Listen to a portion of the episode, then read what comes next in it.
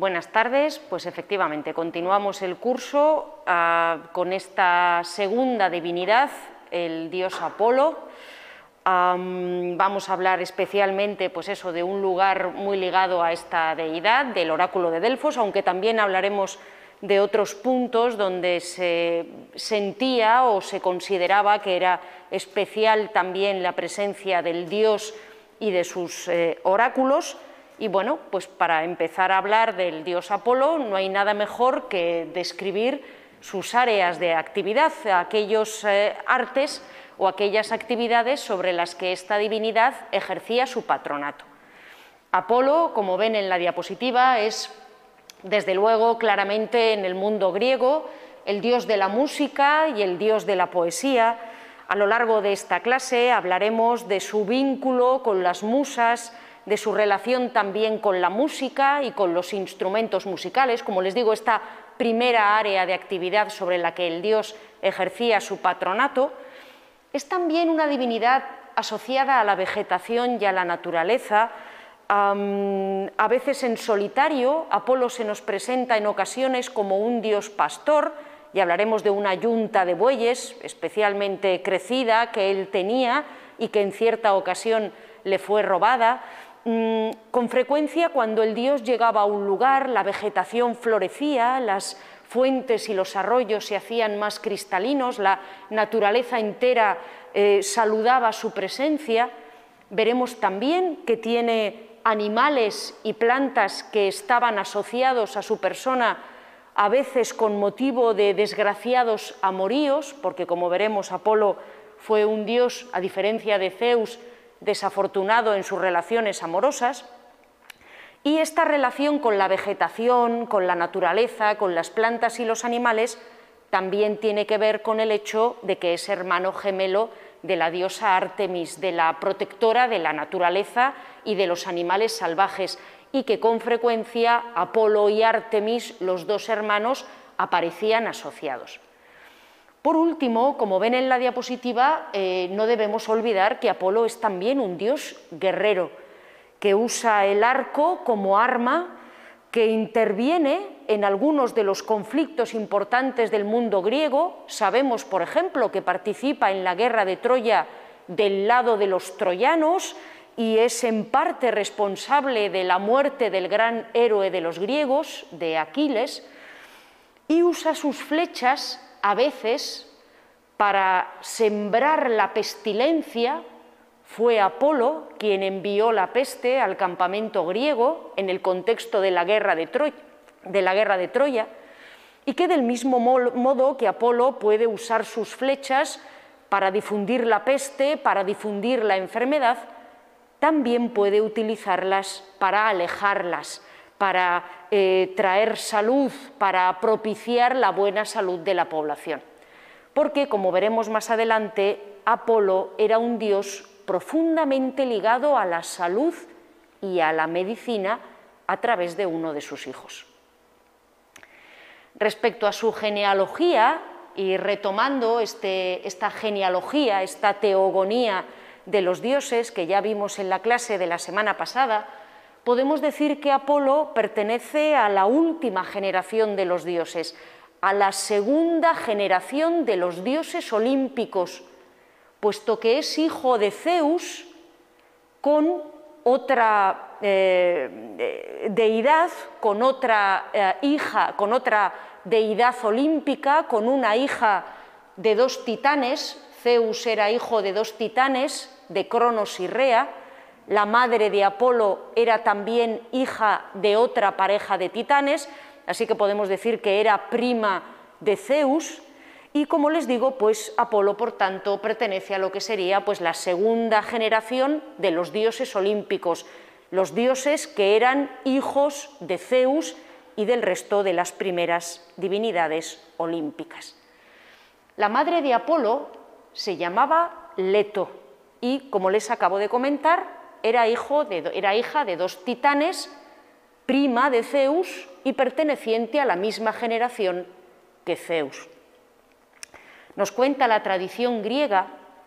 que cuando Zeus se unió a Leto, a la madre de Apolo y Artemis, era la esposa de Zeus, tremendamente celosa, a pesar de los numerosos devaneos de su esposo, se enteró de que Zeus tenía estos amoríos con Leto y además de que Zeus había dejado a Leto embarazada. Así que era la señora de los dioses, la esposa de Zeus, persiguió a Leto por toda la tierra y por la cólera de, de Hera, o mejor dicho, por el temor a la cólera de Hera, por mucho que, Eto, eh, que Leto recorría el mundo buscando un lugar donde dar a luz, buscando un lugar donde alumbrar a sus dos hijos, la tierra misma se retiraba a sus pies por miedo a incurrir en la cólera de Hera. Así que Eto, como les digo, ya pues, eh, a punto de dar a luz, recorría la tierra sin encontrar un lugar que la cobijara para poder parir, para poder alumbrar a sus hijos. El único sitio que se atrevió a desafiar a la reina de los dioses, que se atrevió a desafiar a Hera, fue una isla absolutamente insignificante, un pedazo de tierra yerma que recibía entonces el nombre de Ortigia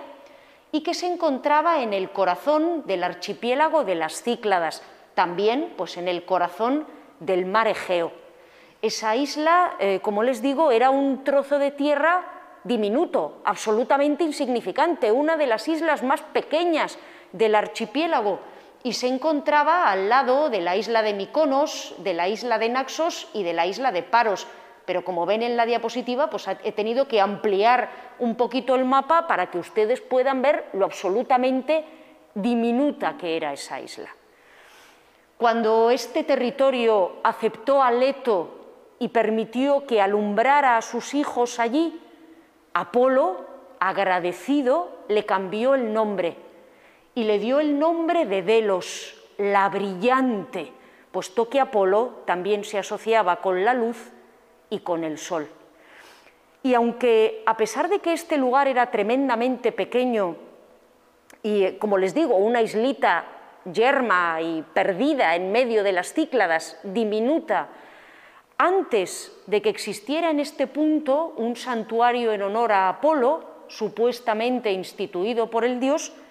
pues sabemos que la isla debía de tener algo de particular,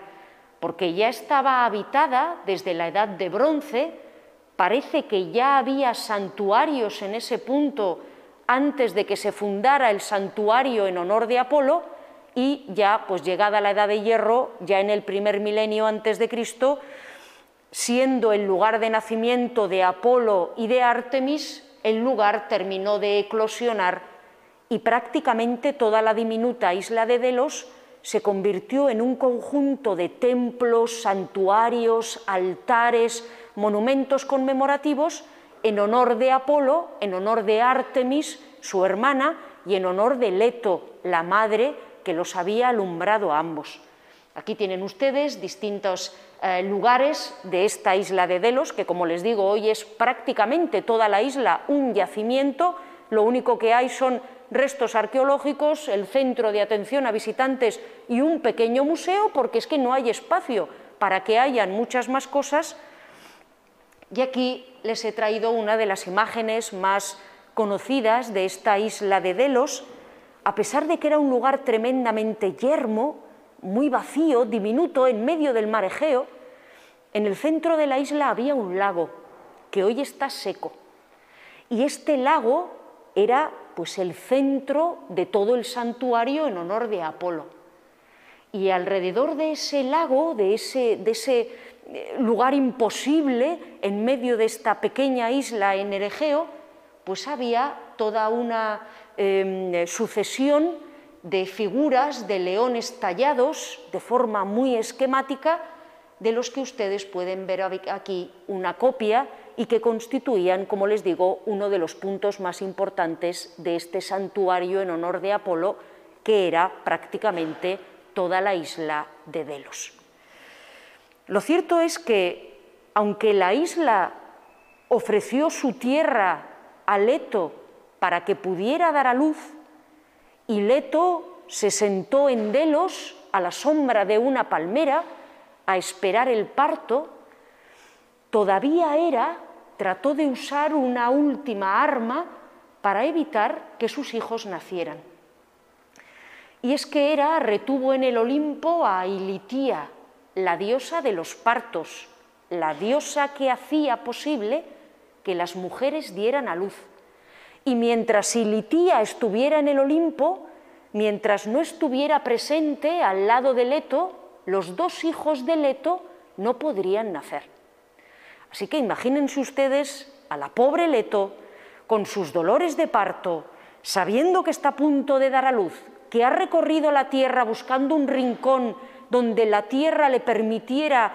alumbrar a sus hijos, que por fin ha encontrado esta diminuta isla en el mar Egeo y que cuando a la sombra de una palmera ya por fin quiere eh, sacar el fruto de su vientre, no viene la diosa de los partos y los niños no salen y los dolores siguen ahí igual y cada vez más fuertes. Los dioses mismos descendieron a la isla de Delos, rodearon a Leto y trataron de ayudarla, trataron de, de, asistirla, de que diera a luz, pero sin la presencia de la diosa Ilitía, sin la presencia de la diosa de los partos, tal cosa no era posible. Así que al final las divinidades reunieron un collar de oro y de ámbar,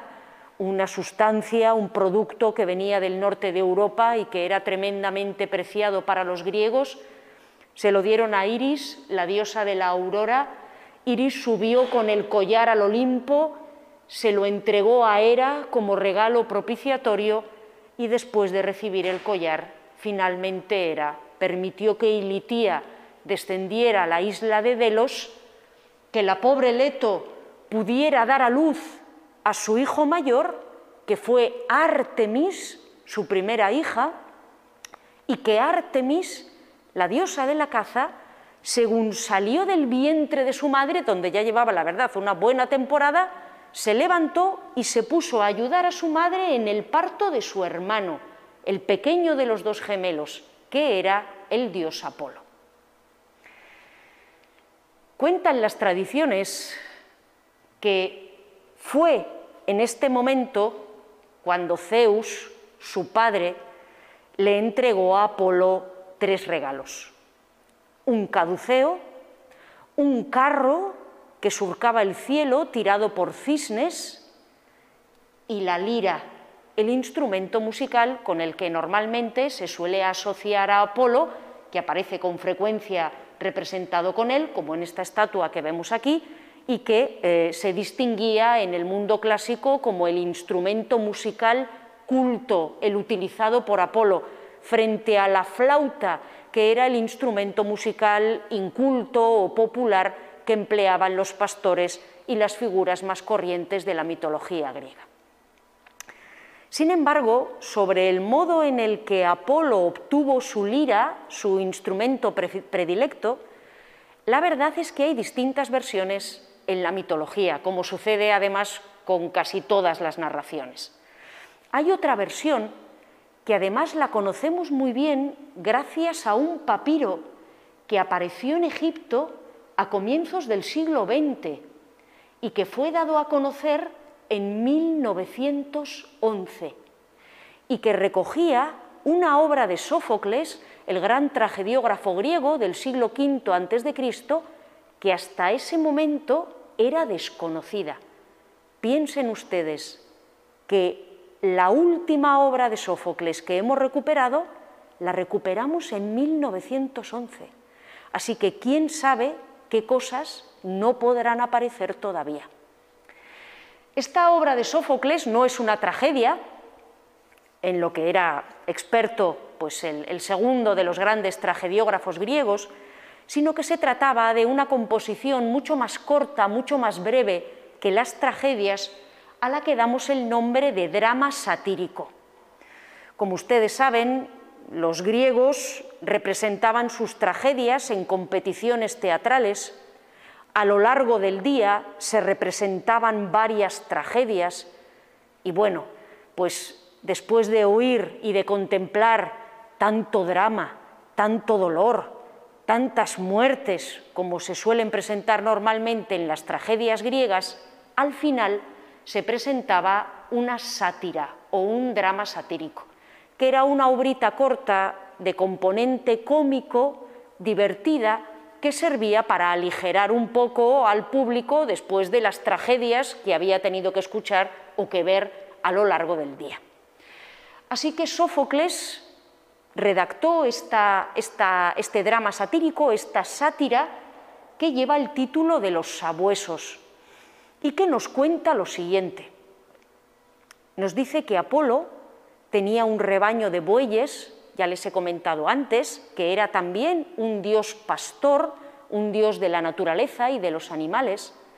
y Apolo pues quería especialmente a esta magnífica eh, manada de bueyes o rebaño de bueyes que él tenía. Y cierto día los bueyes desaparecieron. Apolo, muy enfadado, envió a los sátiros, estas criaturas medio humanas, medio monstruosas, libidinosas y amantes del holgorio que viven en los bosques, envió a los sátiros para que siguieran las huellas que habían dejado los bueyes en el suelo y los recuperaran. Y los sátiros, olisqueando y utilizando el oído, por eso la obra de Sófocles se titula Los sabuesos, olisqueando y usando el oído, fueron siguiendo las huellas de los bueyes hasta que de repente oyeron un extrañísimo sonido que no habían escuchado jamás. Ese sonido era ni más ni menos que la lira que según esta variante de la leyenda no habría sido entregada a Apolo por Zeus, sino que habría sido inventada por Hermes, el mensajero de los dioses, cuando era todavía un niño y que se entretenía tocándola en una cueva. Pues bien, este Hermes, este mensajero de los dioses, además de haber inventado la lira y de dedicarse a tocarla, se había entretenido robando los bueyes de Apolo.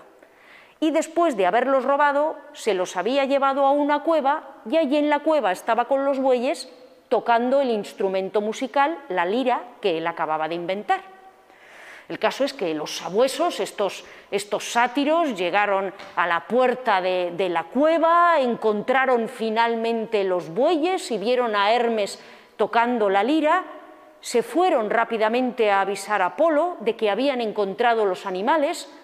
Apolo automáticamente se presentó en la puerta de la cueva, muy enfadado, a ver quién le había robado los bueyes y quién era ese niño que se había atrevido a desafiar a la autoridad del dios Apolo.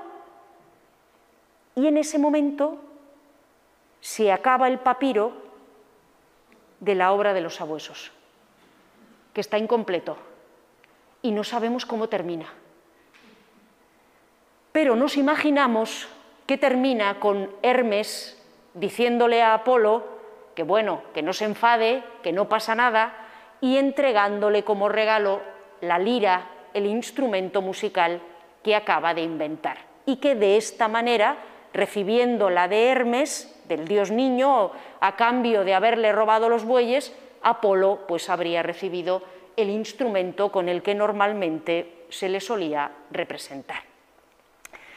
En calidad de, dios de la música, se decía que Apolo pasaba largas temporadas en el monte Parnaso, en compañía de las musas,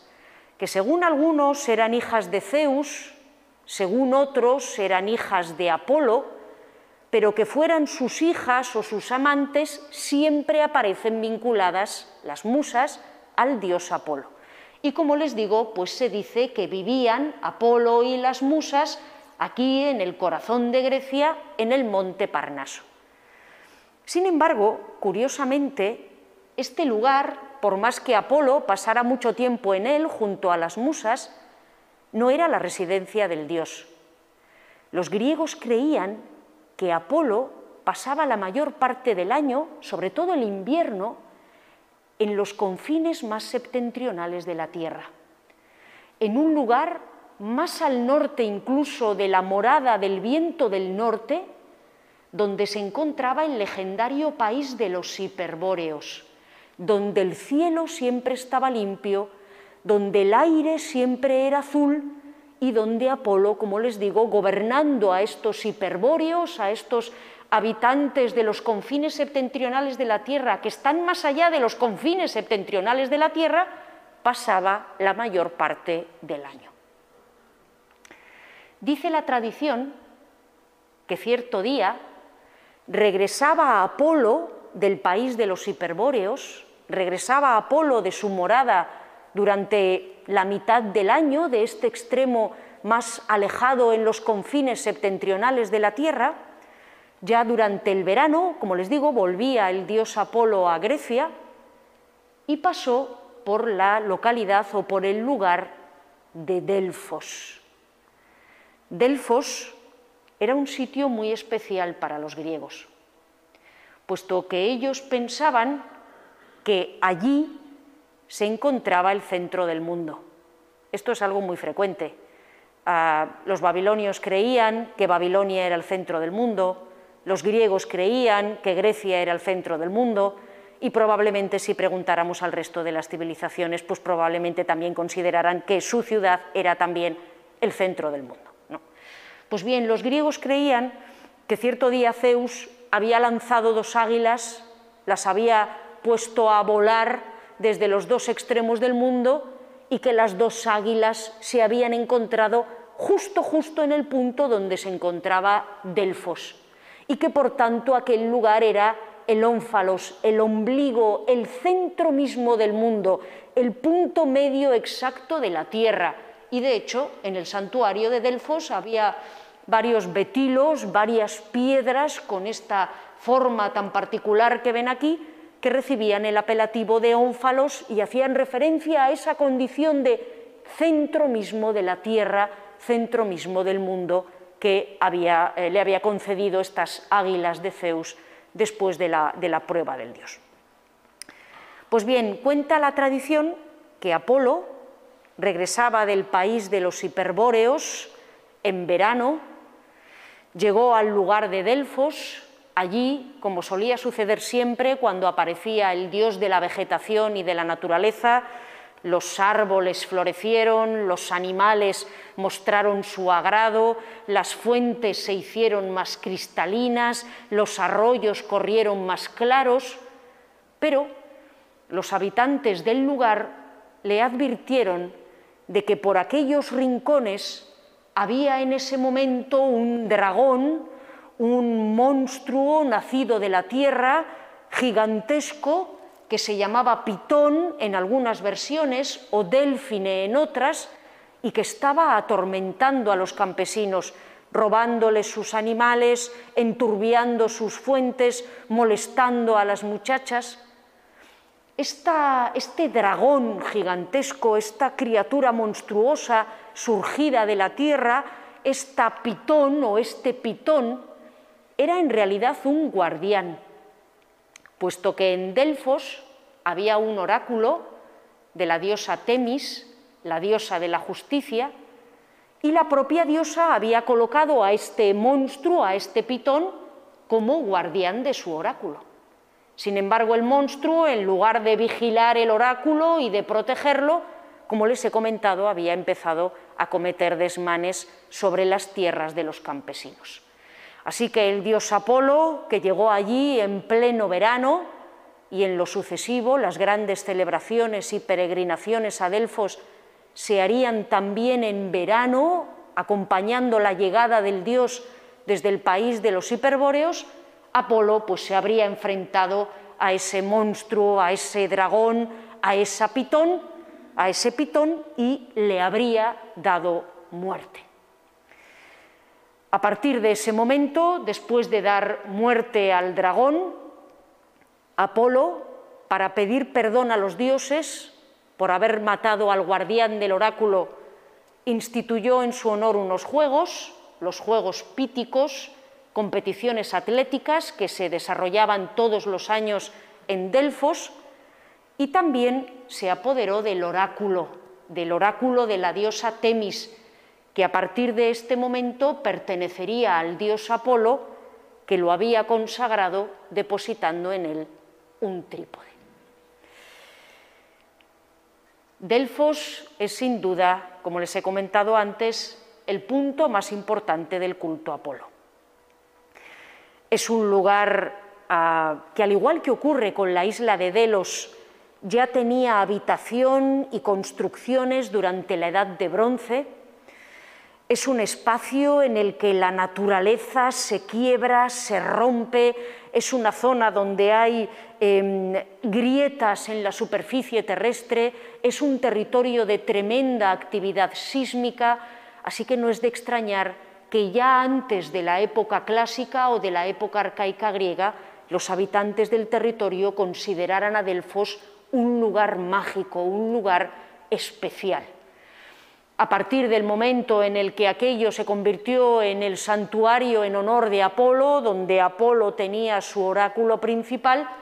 pues toda la ladera de la colina se llenó de templos, Aquí tienen ustedes el templo principal, el templo en honor de Apolo, que es del siglo V antes de Cristo, pero probablemente se levanta sobre construcciones precedentes de la época arcaica. Aquí tienen la vía sacra, la vía procesional que ascendía lentamente desde el valle y que seguían los peregrinos que querían visitar el oráculo, pedir consejo a la Pitia o simplemente dejar alguna ofrenda en el templo de Apolo. Y cuando estos visitantes recorrían la vía procesional y llegaban hasta la entrada del templo de Apolo, hasta la fachada principal del templo en honor de la divinidad, escrito bien sobre las columnas, bien en el frontón del templo,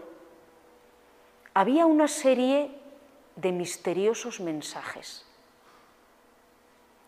El más célebre de todos ellos, aunque no el único, era este, Gnoi ce auton, que podría traducirse algo así como conócete a ti mismo. Es Pausanias el que nos dice que en las puertas del templo de Apolo, en el frontón del templo de Apolo, bien sobre una columna, bien el frontón, se podía leer esta misteriosa o esta sorprendente sentencia. Conócete a ti mismo. Muchos se han preguntado qué es lo que nos quiere decir la divinidad con este mensaje, qué pretende afirmar, qué se quería transmitir a los peregrinos. Nosotros, las gentes de, la época moderna, particularmente a partir del humanismo y de la época renacentista, creemos que es un mensaje de autoexploración personal, de descubrimiento de uno mismo, de maravilla ante nuestras propias posibilidades. Conócete a ti mismo, descúbrete qué mayor descubrimiento se podría hacer. Lo cierto es que los griegos veían el mundo de forma muy diferente a nosotros lo más probable que significara este mensaje, y varios autores clásicos, entre ellos Platón, lo mencionaron a sus obras, es conócete a ti mismo, esto es, ten en cuenta tus límites, sé plenamente consciente del lugar que ocupas en el universo y en el orden de las cosas. Y es que además de ser el dios de la música, el dios de la poesía, un dios protector de la vegetación, un dios oracular, como vamos a ver inmediatamente, Apolo también era el dios de la moderación, el dios de la balanza, el dios del equilibrio y un dios que se distinguía particularmente por, por castigar de forma brutal el pecado de la ibris, el pecado de la soberbia, el pecado de creerse más que lo que uno es, el pecado, en último término, de atreverse a desafiar a los mismos dioses. Y son numerosas las leyendas relacionadas con Apolo que nos hablan de cómo el dios castigaba de forma inmisericordia a aquellos que no eran conscientes del lugar que ocupaban en el universo. La más célebre de todas ellas y la más representada es el sátiro Marsias. Marsias era un sátiro un habitante de los bosques, una criatura eh, salvaje de la foresta, que cierto día se había encontrado una flauta que había dejado tirada en el suelo la diosa Atenea. Marsias había comenzado a tocar la flauta, había comenzado a soplar, había descubierto que se podía hacer música con aquello y Marsias se había convertido en un músico bastante aceptable y en un eh, eh, tocador de flauta pues eh, bastante digno. Pero Marsias cometió el pecado de la ibris. Se atrevió a creerse el mejor músico del mundo y se atrevió a desafiar al dios Apolo diciendo que él, Marsias, era mejor músico que el mismísimo dios protector de la música. Apolo, pues en un primer momento, se mostró tremendamente desdeñoso de estas afirmaciones de Marsias eh, y le dijo, de acuerdo, está bien, hagamos un concurso, pongamos a las musas como jueces, toquemos los dos, yo la lira, tú la flauta, y veamos quién de los dos toca mejor, ¿no? sin el más mínimo temor a poder ser vencido por esa criatura salvaje de los bosques. El caso es que empezaron a tocar, Apolo tocó maravillosamente su lira, Marsias tocó maravillosamente su flauta y las musas, aunque eran hijas o hermanas o amantes del dios Apolo, y vivían con él en el Parnaso y estaban ligadas a él, quedaron tan maravilladas por lo bien que tocaba Marsias la flauta que no se atrevieron a concederle a Apolo la victoria y dijeron que, bueno, que entre Apolo y Marsias que no podían determinar quién de los dos tocaba mejor, quién de los dos era mejor músico. Así que Apolo herido ya en su orgullo, Marsias, como les digo, estaba cometiendo una falta de ibris, de soberbia, de inmoderación, herido en su orgullo, le dijo a Marsias, de acuerdo, veamos si realmente eres tan maestro en el arte de tocar la flauta. Ahora tócala al revés. Si eres capaz de tocar tu instrumento al revés con la misma maestría que al derecho, entonces reconoceré que eres el mejor músico. Apolo comenzó la prueba el primero, dio la vuelta a la lira, la tocó absolutamente sin ningún problema, maravillando a las musas, y a continuación le tocaba el turno a Marsias. Y Marsias le dio la vuelta a la flauta y bueno, descubrió que la flauta al revés no se puede tocar. Así que Marsias perdió la competición y ahora tenía que ser castigado y Apolo lo ató a un árbol y lentamente lo desolló vivo, arrancándole toda la piel. Por haber olvidado quién era y por no haberse conocido a sí mismos. Aquí tienen una maravillosa estatua de Marsias que fue hallada en Roma, en una de las villas de recreo que poseían los ricos y nobles romanos en las afueras de la ciudad, y si se fijan, para tallar el cuerpo del pobre Marsias desollado, han empleado un mármol veteado en púrpura, un mármol veteado en rojo, que quiere reproducir la carne viva, la carne privada de piel del pobre Marsias después de haber sido derrotado por Apolo. Otro ejemplo de cómo Apolo castigaba el eh, crimen, la falta de ibris, el no conocerse a sí mismos, el no ser consciente del lugar que ocupa uno en el universo y, en los, y, respecto a los dioses, Níobe.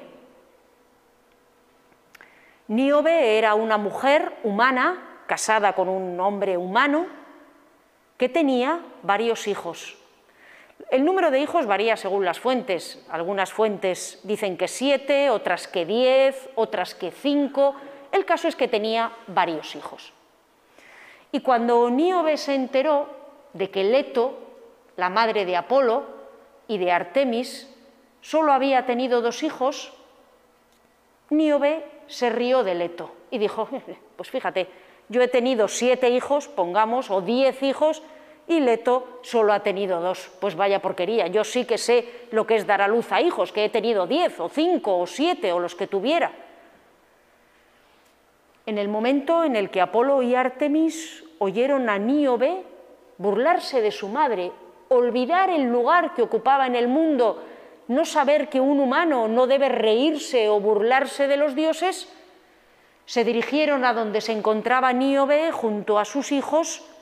y los mataron a todos a flechazos.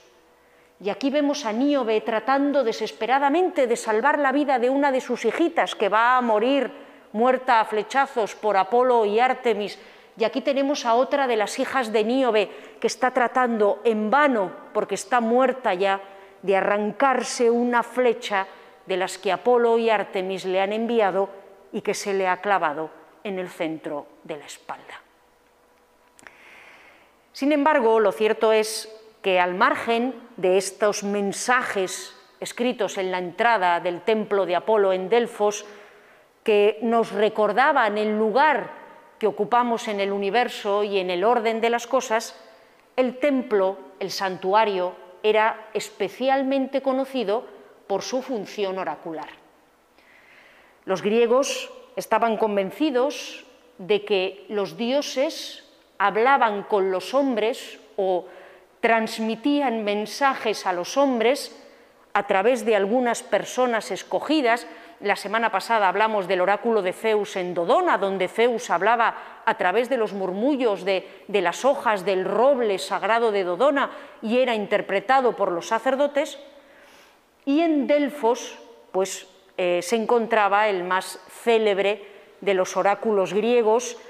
el lugar más famoso donde los dioses se comunicaban con los hombres y respondían a sus preguntas y solventaban sus cuitas, y un lugar al que cualquiera, siempre que hiciera el donativo adecuado, podía acudir a preguntar al Dios sobre cualquier cosa. Con frecuencia, los que interpretaban los oráculos de los dioses eran hombres pero en el caso de Delfos, la que, la que interpretaba el oráculo era una mujer. Una mujer, la Pitia, que se escogía entre las mujeres del pueblo que había a los pies del santuario, que debía servir como interpretadora de la voluntad o de la palabra del Dios durante toda su vida y permanecer virgen también durante toda su vida, y que en verano, cuando el dios había descendido del país de los hiperbóreos y llegaban los peregrinos al santuario desde ciudades hasta simples particulares y querían plantear sus preguntas al dios, esta mujer salía del sitio donde ella vivía, iba a purificarse a bañarse en las aguas de la fuente Castalia, una fuente que había en el santuario muy cerquita del templo de Apolo. Después de haberse purificado, ascendía hasta el templo de Apolo, ascendía hasta el corazón del santuario. Allí en el corazón del santuario, ascendía por la vía sacra, en el corazón del santuario, Em, había un, bueno, perdón, la fuente estaba aquí arriba, en, los eh, eh, peticionarios ascendían, ella descendía. Pero como les decía, llegaba hasta el templo de Apolo y en el templo de Apolo había un lugar subterráneo que se llamaba el Aditón, el Aditón, el sitio prohibido, el sitio secreto. Cuando esta mujer llegaba a la puerta del Aditon, se le entregaba un vaso de agua de la fuente Castalia, lo bebía, penetraba al interior del Aditon, se sentaba encima de un trípode, el trípode de Apolo, y sobre lo que ocurría a partir de aquí hay diferentes versiones. Hay quien dice que en ese lugar había una grieta abierta en la tierra Y es verdad que Delfos es un lugar donde hay grietas en la tierra, de donde salen gases venenosos y que es un lugar donde hay muchísimos terremotos y temblores de tierra. Pues ven que había una grieta, que de esa grieta salían gases y que al aspirar los gases la mujer entraba en trance y comenzaba a pronunciar las palabras de la profecía. Otras variantes dicen, aunque las dos opciones son compatibles, que la mujer mascaba, comía hojas de laurel, que era el árbol sagrado de Apolo, y que comía también miel fermentada, y que al mascar las hojas de laurel y comer la miel fermentada, entraba también en un estado de éxtasis que le permitía convertirse en la transmisora del mensaje del Dios. La mujer entonces comenzaba a experimentar una transformación. A veces la transformación hacía que hablara muy bajo, otras que prorrumpiera gritos, a veces se quedaba tranquila, otras le daban espasmos, a veces se agitaba violentamente, en ocasiones esta mujer llegaba incluso a morir durante sus adivinaciones proféticas, susurraba las palabras del oráculo a los sacerdotes que estaban con ella y eran los sacerdotes los que en forma de versos exámetros transmitían el contenido del oráculo al fiel, al devoto que había venido a consultar a la divinidad. Lo cierto es que conservamos varios oráculos emitidos por el oráculo de Delfos, sobre todo en el contexto de las guerras médicas, pero también en otros contextos de la historia griega, y una cosa cierta les puedo decir acerca de los oráculos de Delfos y de otros oráculos que había en el mundo antiguo. Cuando los sacerdotes te transmitían la información, nunca se entendía. Así que tú jamás podías hacer nada al respecto, porque no entendías lo que te habían dicho. Cuando por fin sucedía lo profetizado, ya entendías lo que te habían dicho, pero entonces era tarde, porque ya había sucedido lo que te había profetizado el Dios que te iba a pasar. Y si intentabas, basándote en alguna interpretación del oráculo que no se entendía nada, si intentabas hacer algo para evitar que lo que decía el oráculo pasase, tú mismo provocabas que lo que advertía el oráculo sucediera realmente. Así que en mi experiencia personal, no habiendo nunca ido a consultar a la Pitia, pero sí después de haber leído varios oráculos, yo les puedo decir que no me parece que merecieran la pena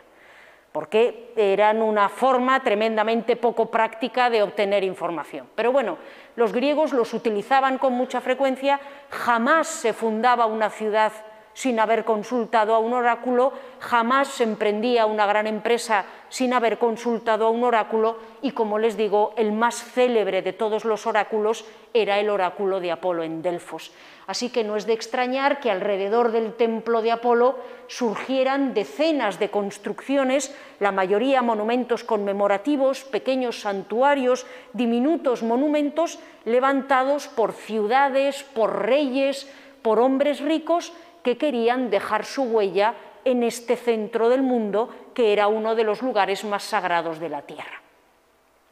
En el oráculo había también lugares de culto a otras divinidades, había templos a otros dioses. Y de hecho, pues probablemente el lugar más fotografiado del oráculo de Delfos, el lugar más célebre del oráculo de Delfos es este que ven ustedes aquí, que no era un santuario en honor de Apolo, sino que era el santuario en honor de Atenea Pronoia. Esto es el santuario en honor de Atenea que se ve antes de llegar al templo de Apolo y eh, que recibía ese nombre porque se encontraba pues, en la ladera ascendente, según uno, siguiendo la vía sacra, se iba dirigiendo hacia el templo del dios Apolo. Como les he comentado antes, Apolo era el dios oracular por excelencia. No era el único que tenía oráculos, pero sí el que tenía más oráculos y el que tenía los oráculos más conocidos de todos. Además del oráculo de Delfos, en la Magna Grecia, en la península itálica, Apolo también contaba con otro oráculo tremendamente conocido. Y además en un lugar que geológicamente también se parecía mucho a Delfos. En la costa de la Campania, en el extremo septentrional de la bahía de Nápoles, del Golfo de Nápoles, hay un territorio que parece de fuera de este mundo, que se llaman los campos flegreos. Ese lugar es una zona que tiene una tremenda actividad volcánica, sísmica. Bueno, recordamos que la bahía de Nápoles pues está a los pies del Vesubio, que es un volcán que, como bien saben, sigue todavía activo y puede entrar en erupción en cualquier momento. Pues bien, fruto de toda esta actividad volcánica que hay en esta zona, donde hay un montón de volcanes subacuáticos y también un montón de cráteres de volcanes encima de la Tierra, pues tenemos una localidad, una colonia griega que se llama la colonia de Cumas y que se encontraba al lado del lago Averno, uno de los lugares donde se creía que se hallaba la entrada a los infiernos. En esta zona de los campos flegreos, al igual que en la zona de Delfos, hay también grietas en la tierra. Aquí tienen la solfatara de Puteoli, de Puzzoli, que está ahí al lado. Hay también grietas en la tierra de las que salen vapores sulfurosos y, ah, um, ah, sustancias eh, de azufre y otro tipo de sustancias químicas similares, como les digo, a las que encontramos en Delfos. Pues bien, allá en Cumas, en esta colonia griega, excavada en la ladera de la montaña, que tiene una piedra tremendamente porosa y muy blanda, que puede perforarse con facilidad, hay un misterioso pasadizo. Ese misterioso pasadizo, como ven, está tallado con una forma pseudopiramidal, en la ladera de la montaña y se adentra, se adentra, se adentra en la ladera de la montaña como si quisiera conducirnos a ese inframundo al que se accede en las inmediaciones del lago Averno y al final de ese extraño pasadizo iluminado por óculos excavados en la roca, pues nos encontramos con una extraña dependencia que no da a ningún lado que está completamente cerrada y a la que se le da el nombre de el antro de la Sibila. Y es que si en Delfos tenía su sede el oráculo de Delfos y la Sibila de Delfos, que escuchaba las palabras que transmitía el dios y las, eh, se las comunicaba a los hombres, en Cumas se encontraba el oráculo de la Sibila de Cumas, que también recibía los mensajes del dios Apolo y se los transmitía a los hombres. La Sibila de Cumas es tremendamente conocida, es eh, muy famosa en la historia de Roma y fue muy, muy, muy famosa para los romanos, porque escuchando las palabras del dios allá en el antro de la Sibila, esta mujer redactó nueve libros en los que se resumían o se contenían todas las profecías sobre el futuro de Roma. Y se hallaba contenido en esos nueve libros absolutamente todo lo que le iba a suceder a la ciudad de Roma a lo largo de su historia. Esta Sibila de Cumas redactó esos libros en el siglo V antes de Cristo, perdón, en el siglo VI antes de Cristo, en tiempos del rey Tarquinio el Soberbio, y fue con sus nueve libros a la corte de Roma, a la corte de Tarquinio el Soberbio, con la idea de vendérselos al rey, pues en ellos estaba contenido, como les digo, todo el relato de todo lo que le iba a suceder a la ciudad de Roma. Y aquí debo decirles que probablemente la Sibila de Cumas, la Sibila Cumea, fue la inventora del marketing agresivo, o desde luego de una técnica de venta que debería ser estudiada en todas las escuelas de economía y de negocios del mundo. La Sibila de Delfos, perdón, la Sibila de Cumas le presentó al rey Tarquinio el Soberbio sus nueve libros con las profecías transmitidas por el dios Apolo y pidió un precio, pidió dinero por los nueve libros. Y el rey Tarquinio el Soberbio se negó a pagar. Le parecía muy caro. Y la sibila de Cumas le dijo, de acuerdo, ningún problema. Cogió los nueve libros, separó tres y los quemó. Y volvió con los seis libros restantes, donde Tarquinio el soberbio, y se los ofreció de nuevo al mismo precio que había pedido por los nueve. Tarquinio el soberbio se rió de ella, le dijo, bueno, ¿qué me estás contando? Antes no he pagado eso por nueve y ahora te los voy a pagar por seis. No me interesa. Y la sibila de Cumas dijo, no hay problema. Cogió los seis libros, apartó tres y esos tres que apartó los quemó. Y cuando solo quedaban tres libros, volvió de nuevo donde Tarquinio el soberbio y le dijo, pido el mismo precio que por los nueve, ya solo quedan tres. Si no los compras, quemaré los tres últimos libros. Y Tarquinio el Soberbio, ante la perspectiva de quedarse sin los tres últimos libros de las profecías que narraban todo lo que le iba a acontecer a la ciudad de Roma, pagó por los tres últimos libros lo mismo que la Sibila de Cumas había pedido por los nueve originales. Esos libros existían, desconocemos su contenido, aunque a lo largo de la clase les voy a hablar un poco de lo que les sucedió, pero existían y sabemos que al menos hasta el siglo I a.C. se guardaron en el lugar más sagrado de Roma, en el templo de Júpiter en lo alto de la colina del Capitolio, y que en momentos de gran necesidad los romanos acudían a estos libros civilinos y los consultaban tratando de encontrar algún tipo de iluminación sobre la tribulación que en ese momento pues, eh, atenazaba a la ciudad de Roma. No conozco yo el contenido de los libros, pero ya les digo yo por adelantado que de ayuda no fueron nunca jamás como ningún oráculo, pero bueno. Se custodiaban ahí en el templo de, de Júpiter capitolino con enorme reverencia. La Sibina de Cumas me sirve también para comentar otro aspecto del dios Apolo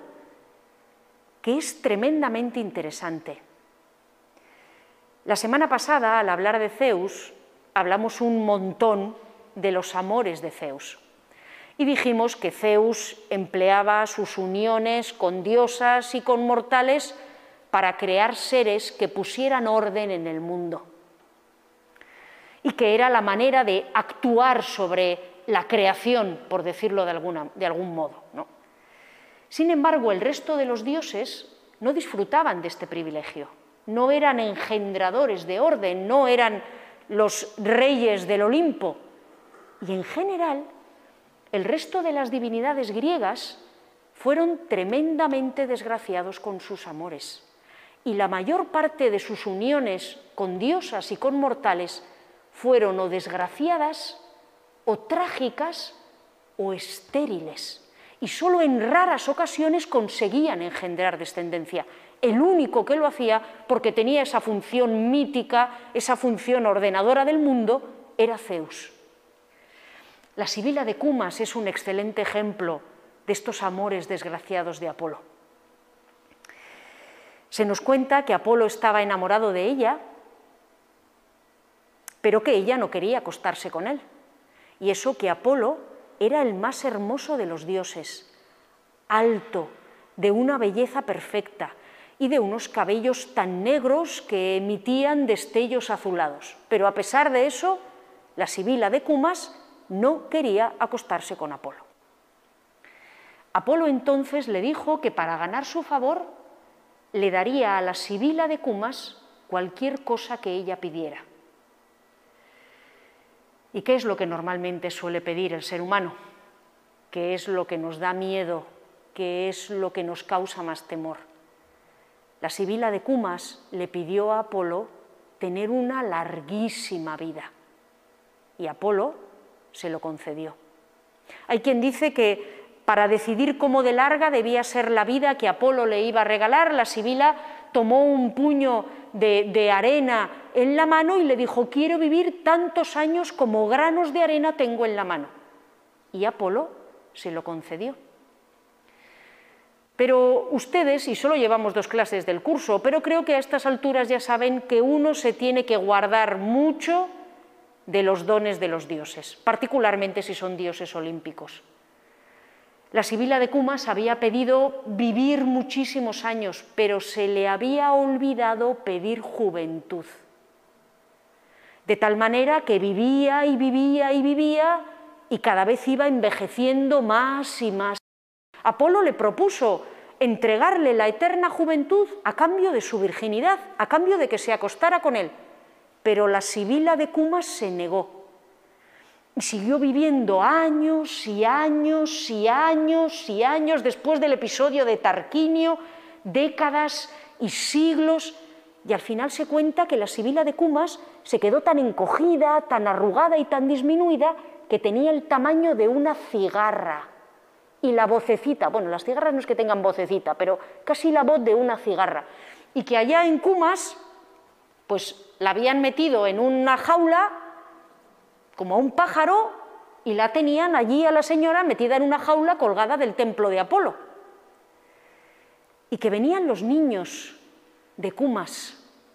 a jugar en las inmediaciones de la jaula, donde estaba ya la diminuta Sibila Cumea, que llevaba vividos cientos de años,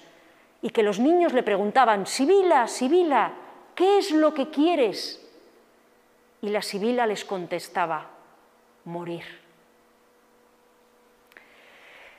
Además de los amores bastante desgraciados con la Sibila de Cumas,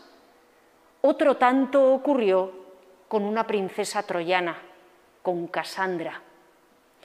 Ya les he comentado antes que Apolo se puso de parte de los troyanos en la guerra de Troya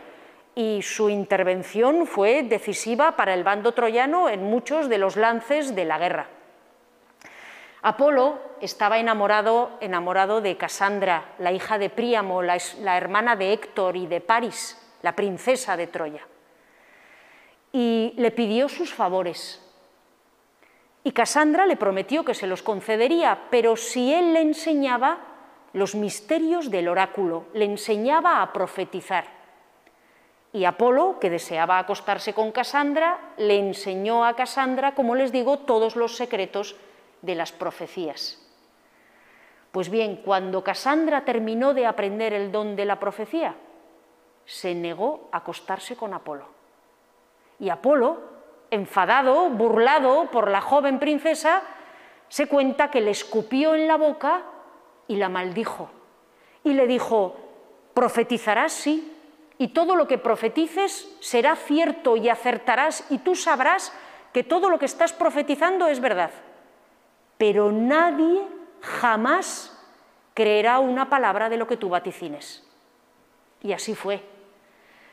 Casandra advirtió a los troyanos de los engaños de los griegos. Desconfiad de los griegos que portan regalos, les decía cuando entraban en la ciudad con el caballo de Troya, que como bien saben servía para esconder a los guerreros griegos. Pero como Polo la había maldecido y jamás nadie creía nada de lo que ella decía,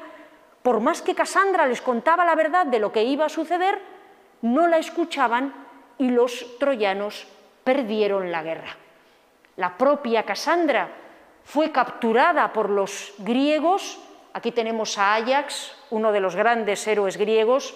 arrancando a la pobre Casandra que se está tratando de agarrar a una estatua de Atenea en cuyo templo se ha refugiado y Casandra fue repartida entre los guerreros helenos como un botín de guerra. Y le tocó en suerte a Agamenón, Agamenón, el líder de los griegos, se la llevó con él de vuelta a Micenas y de camino a Micenas, Casandra le decía a Agamenón, ten cuidado, tu esposa Clitemnestra se está acostando con otro, conspiran para matarte, te van a matar a ti y me van a matar a mí y nos van a matar a los dos. Ten cuidado, cuídate, porque he visto lo que va a suceder. Pero como saben, nadie jamás creía nada de lo que la pobre Casandra decía. Así que por mucho que ella advirtió a Agamenón, rey de Micenas, efectivamente cuando los dos llegaron a Micenas, Egisto y Casandra, la esposa de Agamenón y su amante Egisto, dieron muerte al rey de Micenas, asesinaron a Agamenón y después mataron también a la pobre Casandra, que encontró así el final de sus días. Como les he comentado antes, Apolo es también un dios relacionado con la naturaleza, un dios vinculado a la vegetación. Y es que son varios los amoríos desgraciados de Apolo que están también relacionados con elementos vegetales. Por ejemplo, el más célebre de todos los amoríos desgraciados de Apolo, que fue cantado por Ovidio en las Metamorfosis y que fue maravillosamente esculpido por Bernini en esta eh, estatua de Apolo y Dafne que pueden ver ustedes en, en, la Galería Borghese en Roma, ah, fue, como les digo, el amorío desgraciado de Apolo y Dafne. Dafne era una ninfa de los bosques, era una hija de un dios de un río, y Apolo estaba enamorado de ella.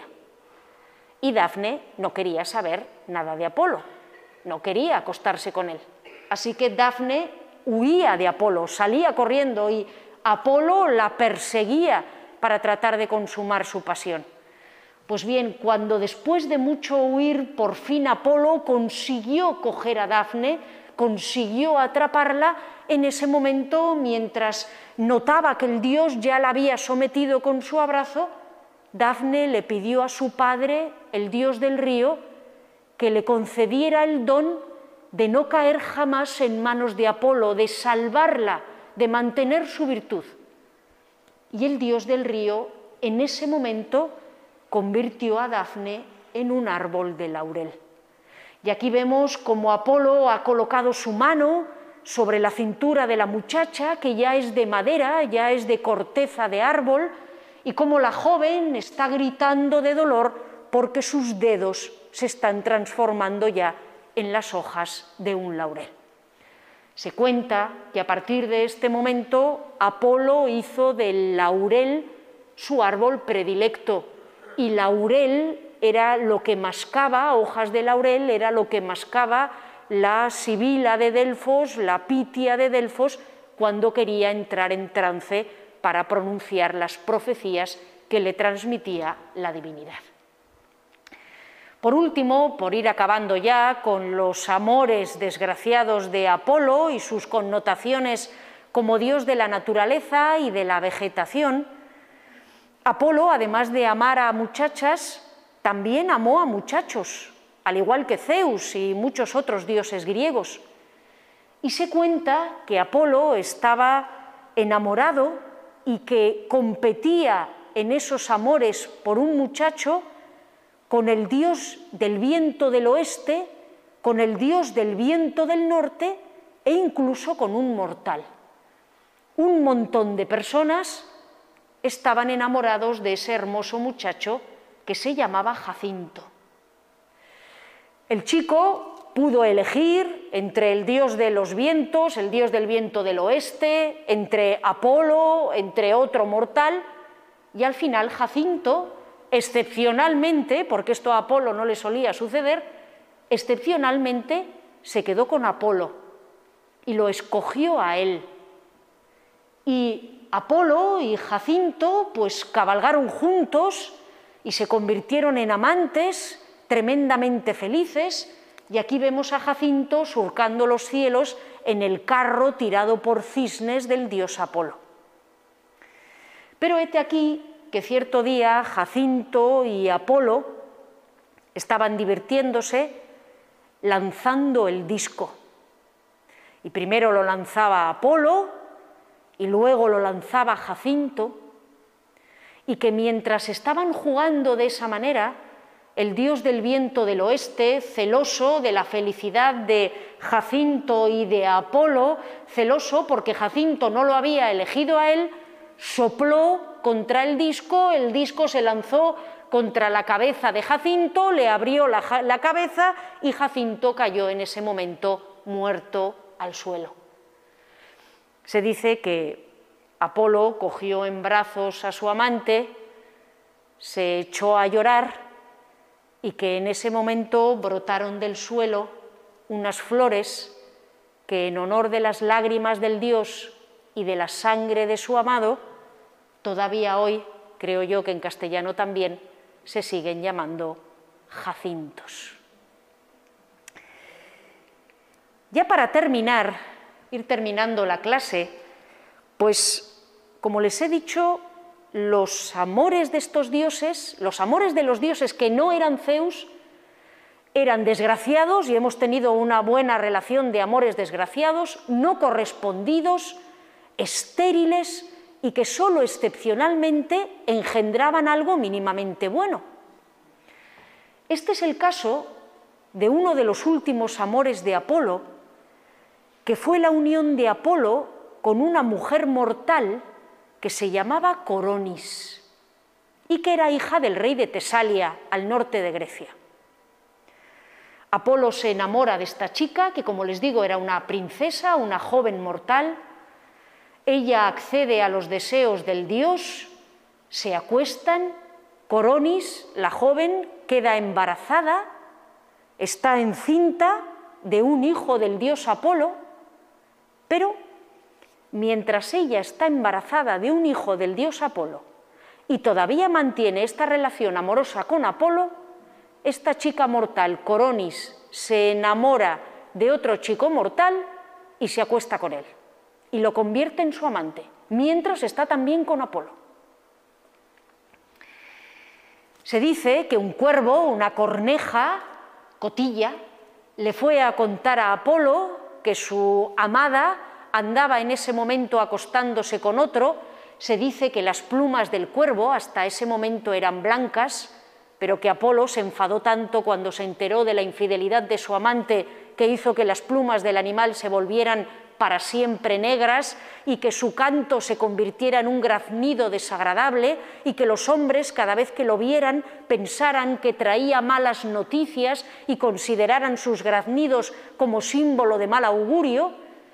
Y tremendamente enfadado con esta coronis, Apolo fue donde ella y sin mediar palabra la mató a flechazos. La chica quedó muerta, Apolo decidió enterrarla, construyó una pira funeraria, arrojó a la muchacha a la pira, la pira empezó a arder. Y en ese momento Apolo se recordó, se acordó de que la joven estaba embarazada de él y que llevaba un hijo en su vientre Así que se acercó donde estaba la chica, le rajó el vientre, sacó al niño y se lo quedó como su hijo. Bueno, la verdad es que era su hijo, a fin de cuentas. Ese niño que nació de esta manera tan sangrienta y tan eh, abrupta y tan particular, es uno de los pocos hijos de Apolo, que incluso siendo en este caso fértil la unión de Apolo con una mujer, pues como ven fue tremendamente desgraciada porque la madre del, del, nacido, la madre del hijo, fue asesinada por el propio Dios. El ser que nació o la criatura que nació era ni más ni menos que el dios Esculapio, el dios de la medicina, que nació de esta manera tan particular que les acabo de relatar.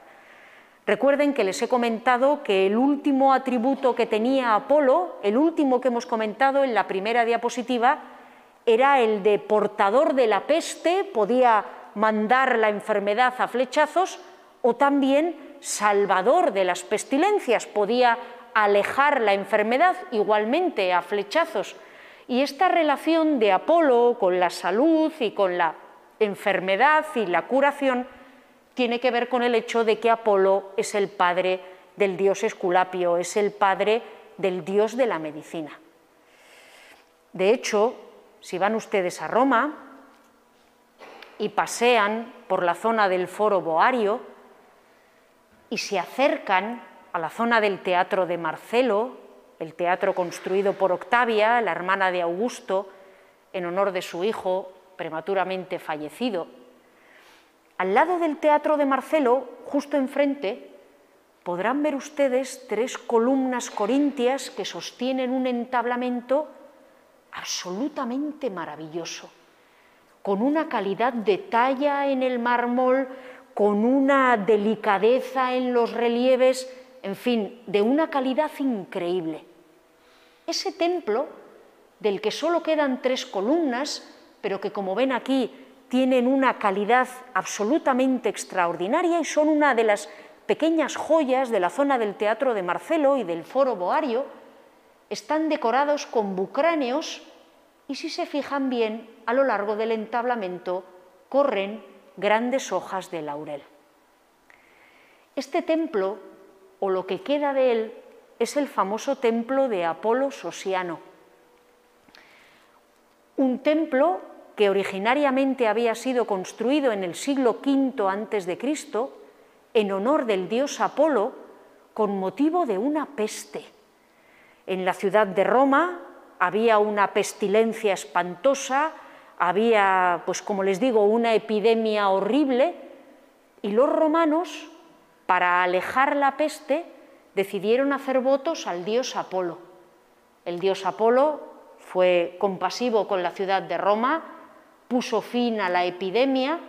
y los romanos en su honor levantaron en este lugar del foro boario un templo en honor del dios Apolo, Apolo como médico, Apolo como el que aleja la enfermedad. Ese templo que había sido levantado en el siglo V, en el siglo I antes de Cristo estaba ya en ruina, estaba ya medio caído, estaba en una situación completamente lamentable y el emperador Augusto, el primer emperador de Roma, ordenó a uno de los hombres más ricos de la ciudad, Sosiano, que con su propio dinero levantara de nuevo el templo. Y la construcción, de la que, como les digo, solo quedan estas tres columnas, fue uno de los templos más hermosos de la antigua Roma y uno de los mejores ejemplos del clasicismo augusteo en el arte romano. Y es que Augusto, el primer emperador de Roma, un hombre que hacía gala especialmente de moderación, de equilibrio, de justicia, que se preciaba de haber puesto fin a los horrores de las guerras civiles, de haber traído a Roma, como les digo, equilibrio, orden, situación equilibrada y ordenada de todas las cosas, que además era un patrono de las artes, que disfrutaba de la música y de la literatura y de todo aquello que entraba dentro del ámbito del patronato de las musas, Augusto era un particular y especial admirador del dios Apolo. El primer emperador de Roma se identificaba especialmente con este dios, mientras que Marco Antonio y sus rivales caerían en la órbita del desordenado, desmadrado y presa de sus pasiones Dionisio, el moderado Apolo, en cambio, sería el dios protector, el dios patrono de Augusto, y Augusto quiso que toda la ciudad se llenara de templos, de monumentos en honor del dios Apolo. Fue Augusto, como les he dicho, el que ordenó que se reconstruyera el templo en honor de Apolo sanador en el foro boario y que se convirtió en el templo de Apolo sosiano, y fue también Augusto el que levantó en el Palatino, al lado de su casa, uno de los templos más hermosos de la antigua Roma, una construcción absolutamente espectacular levantada en honor de su dios protector, de su dios patrono, del dios con el que se identificaba, que era el dios Apolo. Fue a este templo de Apolo Palatino donde Augusto mandó trasladar también los libros sibilinos que hasta ese momento se custodiaban en el Capitolio, los libros donde se, se contaba, como les digo, todas las profecías que el dios Apolo había entregado a través de la Sibila de Cumas a la ciudad de Roma. Y allí, en el templo de Apolo Palatino, al lado de la casa de Augusto, los libros civilinos fueron utilizados por los romanos como guía para dirigir la ciudad bajo el patronato del dios Apolo durante cientos de años. Muchas gracias a todos.